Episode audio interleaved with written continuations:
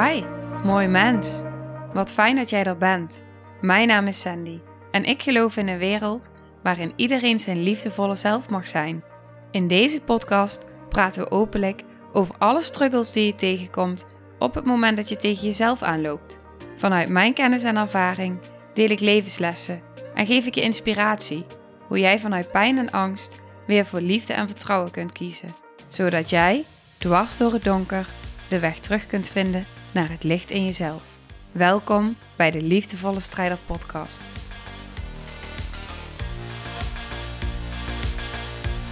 Hey, hallo. Dag, lieve jij. Wat fijn dat je weer kijkt. Even zwaar. Wat fijn dat je weer luistert. Oké, ik ehm, heb een aflevering voor je, ook aan de aanleiding van mijn vakantie. Er kwamen nogal wat angsten voorbij, bij mij. En toen dacht ik, oké, het is interessant. Ik moest ergens aan denken. En die, uh, die wil ik met je delen, want die kwam bij mij voorbij op vakantie. En die heeft ook zo door de vakantie heen zo af en toe een beetje doorgewerkt. En het is een hele mooie metafoor. We hadden tijdens de shamanistische jaartraining hadden wij op een gegeven moment de opdracht om ons uh, te verbinden met een kruid. En een, een, een, kruid, een plant in ieder geval, om ons te verbinden met een van die uh, dingen. Wat, wat, passend, zo mag je worden, wat passend voelde. En ik had gekozen voor de goudsbloem. Die voelde voor mij echt, uh, dat wist ik meteen. Maar daar gaat het nou niet over. Waar het over gaat is dat iemand anders had gekozen voor de brandnetel. Ik pak even een slokje water, want ik merk dat ik een beetje een droge mond heb. Wat daar interessant aan is, vond ik, was dat zij had dus een stukje brandnetel geplukt en had ze zich aan geprikt. Het had ze in een doosje gedaan. En uh, nou, een paar weken verder hadden we een lesdag of een, een trainingsdag. En toen zaten we daar met ons, uh, hadden we het meegenomen. En toen gingen we ook een reis maken die dag. Ja. En uh, zij besefte dus tijdens die reisdag, die dag, dat zij dus de hele tijd bang was geweest om na de eerste keer dat zij geprikt was, om die brandnetel nog aan te raken. Waar zij die dag achter kwam, was dat een gedroogde brandnetel niet meer prikt. En al die tijd had zij die brandnetel bij zich gedragen in een doosje en niet meer erop aanraken. Dus had ze het in een, ja, niet vastgepakt uit angst dat hij haar zou prikken. Maar een gedroogde brandnetel prikt niet. En uh, interessante hiervan is dus dat ik op vakantie meerdere momenten had waarbij ik echt, echt, echt ongelooflijk veel angst voelde. En alles in mij zei, mijn hoofd, mijn ratio, mijn mind zei, nee, nee, dit is, dit is, is niet reëel. Dat weet je toch, het is niet reëel. Maar ik voelde, ik voelde het zo sterk.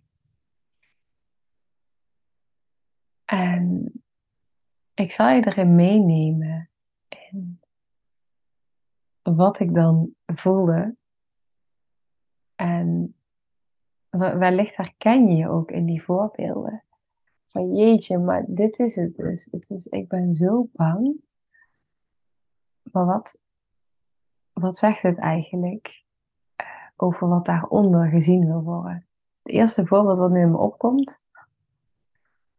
Um, en dat is meerdere, maar een van de voorbeelden is dus op het moment dat ik die hike ging doen in mijn eentje. Toen liep ik uh, door een soort woud. En ik liep door dat woud en ik was in de ochtend en dan liepen nog best weinig mensen. En eigenlijk liep ik het grootste gedeelte van de tijd liep ik gewoon alleen. Of ik haalde iemand in, maar de meeste van de tijd liep ik alleen. En op een gegeven moment kwam, ik een, kwam er een man langs die aan het rennen was. En ik merkte gelijk dat iets in mij gewoon echt gewoon schrok. En dat ik tegen mezelf zei, het is gewoon niks aan de hand. Het is gewoon een man die langs bent. Niks aan de hand. Maar iets in mij schrok echt. Ja, en toen kwamen de gedachten. Ja, maar ik loop hier wel alleen in een woud. Uh, er is niemand die mij hier gaat vinden. Er is niemand die mij hier hoort. Dat is niet helemaal waar. Maar goed, dat zeiden gedachten in mij. Er waren er andere gedachten die zeiden, dat is niet helemaal waar. Die waren er ook. Maar ik voelde het wel, ik voelde het in mijn lijf. Ja, ik schrok gewoon. En er waren dus ook gedachten van dadelijk word ik dus uh,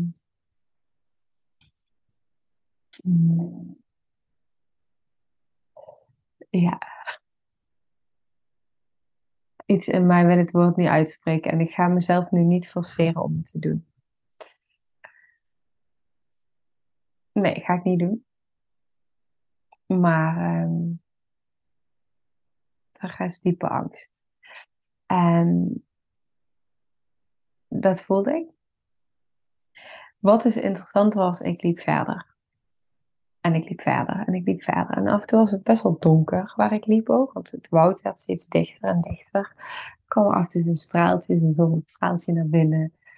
En, uh, dat was heel bijzonder, want ook dat deed iets met mij. Want ik heb gewoon best wel flinke angst in het donker. En die werd ook een paar dagen later enorm bevestigd. Maar goed, dan kom ik daar op terug. Als het belangrijk is voor deze aflevering. Ik ga even bij dit uh, voorbeeld blijven. En ik liep daar in dat woud. Dichter en dichter. Lopen en lopen. En op een gegeven moment kom ik weer een paar mannen tegen. Drie. En mijn eerste gedachte was: als ze je iets doen, dan is het je eigen schuld. Wow. Wat is dat voor deel? Die dit zo tegen mij zegt. Maar het was een hele waardevolle. Dus niet naar een oordeel naar mezelf of naar het deel in mezelf die dat zei. Maar vooral, want ik kan er echt met heel veel compassie naar kijken. Maar vooral, is dit een gedachte van mij? Of is dit iets wat mij is aangepraat? Dus ik was heel erg aan het reflecteren terwijl ik daar liep. Aan het voelen, aan het reflecteren. Ik heb echt ongelooflijk veel gevoeld en gereflecteerd daar. Terwijl ik die hike aan maken was. En ik was aan het, lopen. En ik voelde de onveiligheid en die liet ik ook gewoon zijn. Dus die heet ik welkom. Van oké, ik voel onveilig. Het voelt in mijn lijf. voelt ik echt onder in mijn buik. Het is oké. Ik voel mijn benauwdheid. Voel ik best wel vaak. En ik blijf erbij. Dus ik zei letterlijk tegen die delen, eh, tegen mijn lichaam. Ik blijf erbij. Ik voel je. En het, ik ben hier. Dat heb ik heel vaak gezegd. Ik ben hier. En het is veilig, want ik ben hier. Als waarnemer. Dus ik zat niet in die kindstukken, maar ik nam het waar en ik ervaarde het en ik voelde het. Ik was erbij. Dus het is heel belangrijk. Ondertussen had ik die gedachten en al die dingen, die delen die omhoog kwamen, die dingen die ik ervaarde.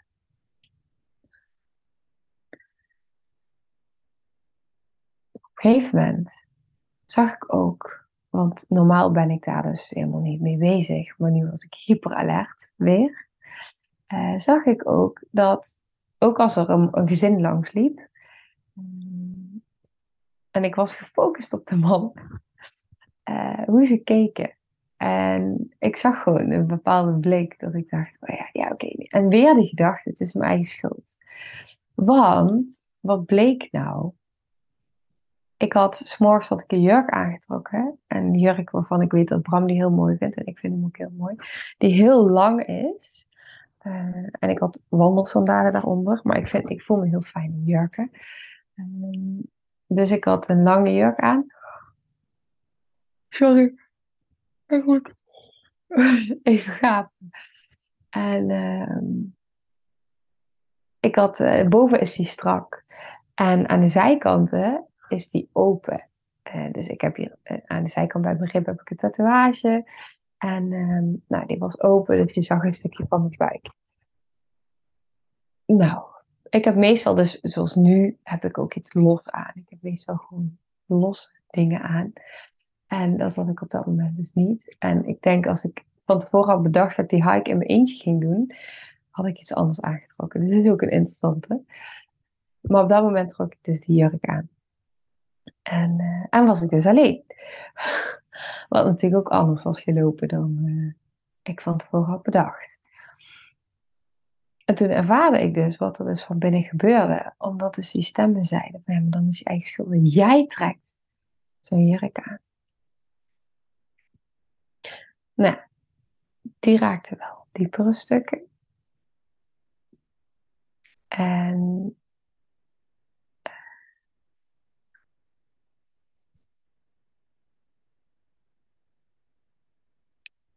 ik heb natuurlijk trauma, seksueel trauma. En daar zit ook uh, schaamte en schuld onder. En daar was ik heel jong. Maar ik weet wel dat ik daar al ervaarde. En wat ik met deze aflevering eigenlijk wil laten horen of zien, is dus dat ik besefte daar in dat bos dat dus zelfs mijn kledingkeuze, en misschien herken je dat wel, dat dus zelfs je kledingkeuze traumasporen kunnen bevatten. En ergens wist ik dat wel, omdat ik weet dat ik heel graag altijd losse dingen aantrek. Uh, en ik weet dat dat ook te maken heeft met mezelf wat meer kunnen verbergen.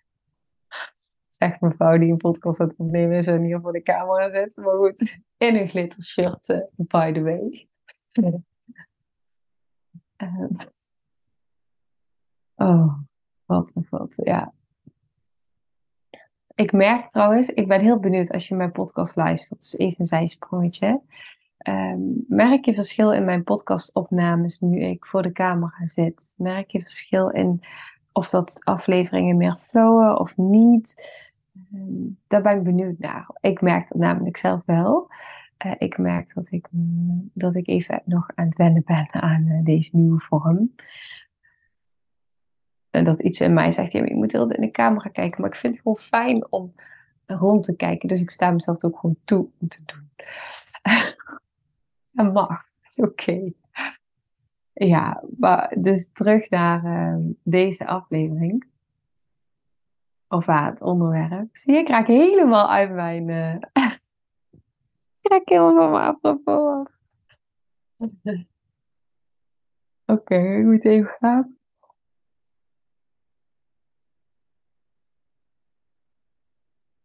Mijn zenuwstelsel die je uh, ontlaat. Dankjewel. ik merk dus dat het kledingkeuze al eh, een, een, spoor, een, een traumaspoor kan zijn. Wanneer, maar dat het dus effect heeft op wat je aantrekt. En dat merkte ik dus daar ook. Ik dacht, wow.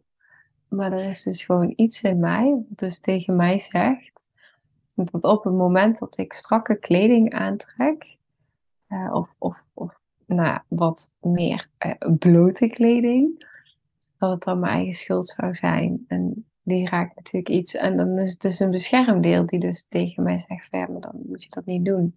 En dan is het ook nog de vraag van, is dat echt iets van mij? En ik denk dat het in deze zin voelt het als zeker wel echt wel iets van mij.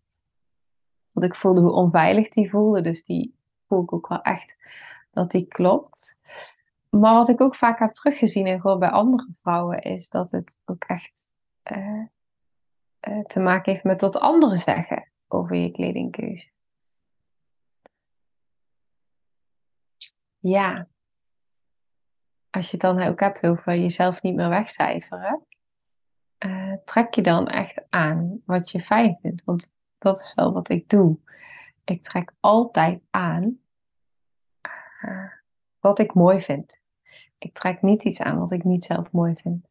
Uh, of wat nu in de mode is, want daar ben ik helemaal niet mee bezig. Het interesseert me helemaal niet en daar heb ik echt totaal geen weet van zelfs.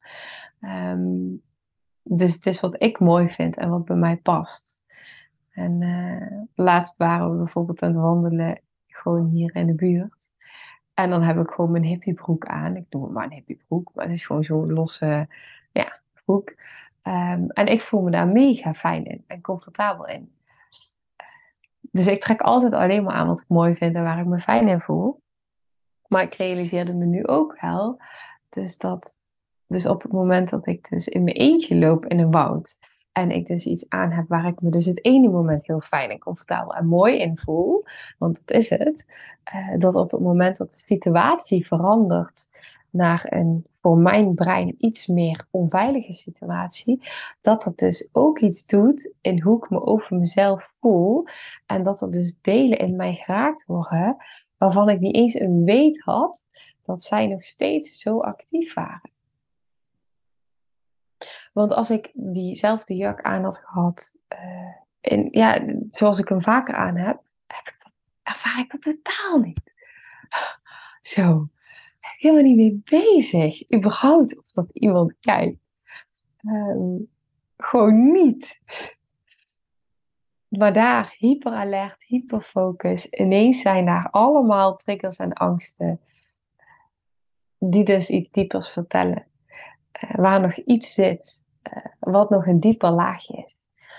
Daarom is ook, het past ook zo in het beeld wat ik altijd schets van trauma is zo gelaagd.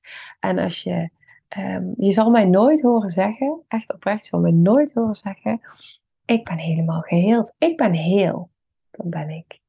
Maar helemaal geheeld, nee. Ik ben wel heel, ik ben licht en ik ben donker.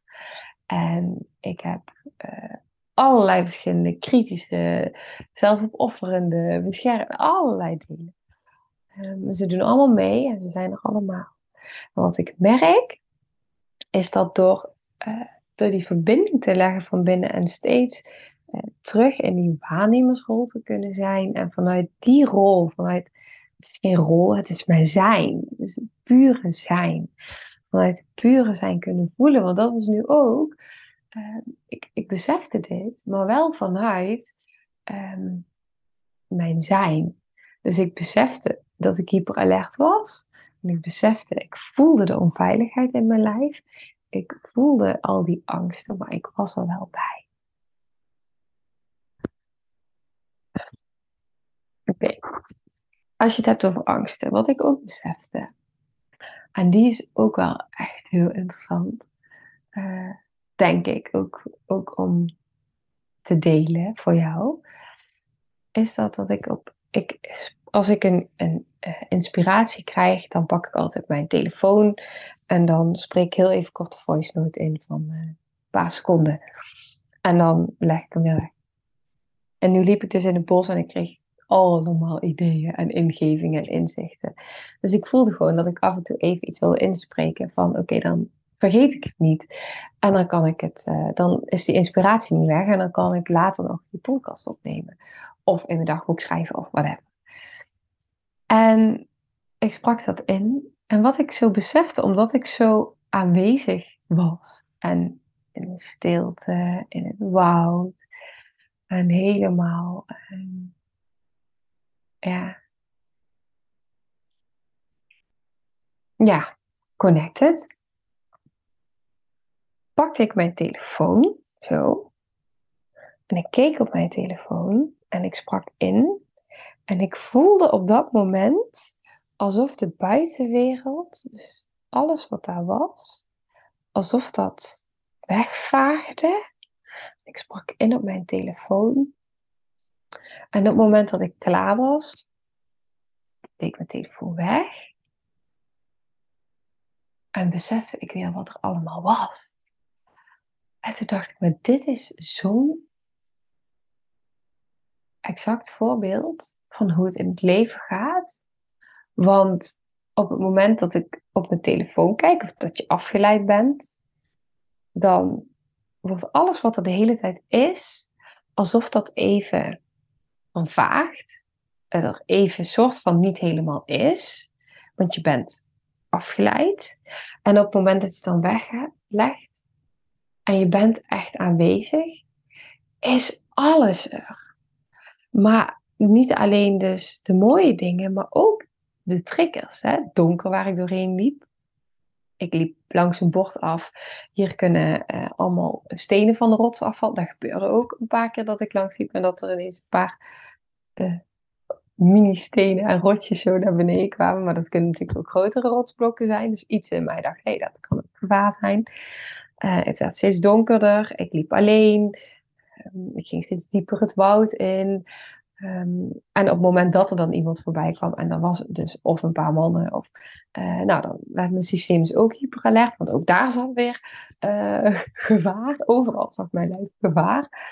En ik zag overal vlinders. Ik zag rupsen.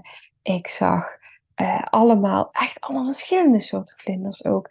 Ik zag meerdere katten, poezen heb ik gezien ik zag allemaal vliegjes en ik heb zoveel. Ik zag prachtige bomen. Ik zag hele mooie um, ja, planten. Eh, van alles. Rotsen, kleuren. Van alles. Maar ik had het niet kunnen zien. Als ik alleen maar op die telefoon had gezeten en gelopen en in mijn gedachten was geweest dan had ik het niet kunnen zien. Dus dit was zo'n uitvergroot beeld in dat mega grote woud van hoe het eigenlijk continu dagelijks werkt. Op het moment dat je er niet bent, dat je niet aanwezig bent en afgeleid bent, dan zie je ook niet wat er allemaal is. Dus je ziet niet al die, die pijn en die, die, die angsten, die, die onveiligheid en, die, en dat zie je niet. Maar je ziet ook niet al het mooie, al die vlinders, al die bloemen, al die. En je voelt het ook niet, want ik voelde de onveiligheid. En tegelijk voelde ik met momenten, want het, was, het wisselde elkaar allemaal af de hele tijd, voelde ik ook de vreugde. En voelde ik ook de liefde en de compassie. Dus ik voelde uh, de trotsheid, voelde ik ook. Dus het was er allemaal. En het kan niet. In dit geval geloof ik niet dat het, uh, het een zonder het andere kan bestaan. Dus op het moment dat je alleen maar in die overleefmodus doorrent, om maar niet te hoeven voelen en niet naar die pijn toe te gaan en niet die angsten te willen en die angsten weg. En dat, dan kun je niet alles belichamen en voelen. Want het is er allemaal. Dus ik vond het zo mooi om te, ervaren in dat moment van, wow, dit is dus wat die afleiding doet. Dit is dus hoe krachtig die afleiding werkt. Alleen, waar ben ik dan? En nu was het natuurlijk gewoon even een moment. Maar stel dat ik de hele tijd alleen maar naar mijn telefoon had gekeken. En eh, ik heb wel eens gehad dat ik hier in Nederland gewoon door een bos liep. En dat ik op een gegeven moment besefte, hé, hey, maar nu was ik nog steeds aan het werk in het bos en ik heb het bos niet eens gezien of gevoeld, want ik was alleen maar uh, nog bezig met, oh ja, nog even een telefoontje hier en even dit regelen en dat en dat. En ik vond het fijn om dat in het bos te doen, omdat ik dan even in natuur was. Maar ja, als je dan helemaal niet bewust voelt dat je in de natuur bent en dat je alleen nog maar in je hoofd, ja, waar ben je dan? Waar ben je dan? Waar ben je? Nou, lieve mensen, ontzettend bedankt voor het luisteren. Ik ben heel benieuwd wat je van de aflevering vond en welk inzicht je eruit hebt gehaald. Mocht je nog vragen hebben of is er een onderwerp waar je meer over wilt weten, laat het me dan weten. En wie weet neem ik het mee in een van de volgende afleveringen. Als je het leuk vindt, kun je de aflevering delen. Of maak een screenshot en tag me op Instagram. Want ik vind het echt super tof om te zien wie er luistert. De link van mijn Instagram staat in de beschrijving bij de podcast. En wil je blijvend geïnspireerd worden? Klik dan op abonneer of volgen in de podcast-app waarmee je luistert. Dat zouden ik en alle toekomstige luisteraars enorm waarderen, want dat zorgt er namelijk voor dat de podcast beter gevonden wordt. Nogmaals, dankjewel voor het luisteren en heel graag tot de volgende aflevering.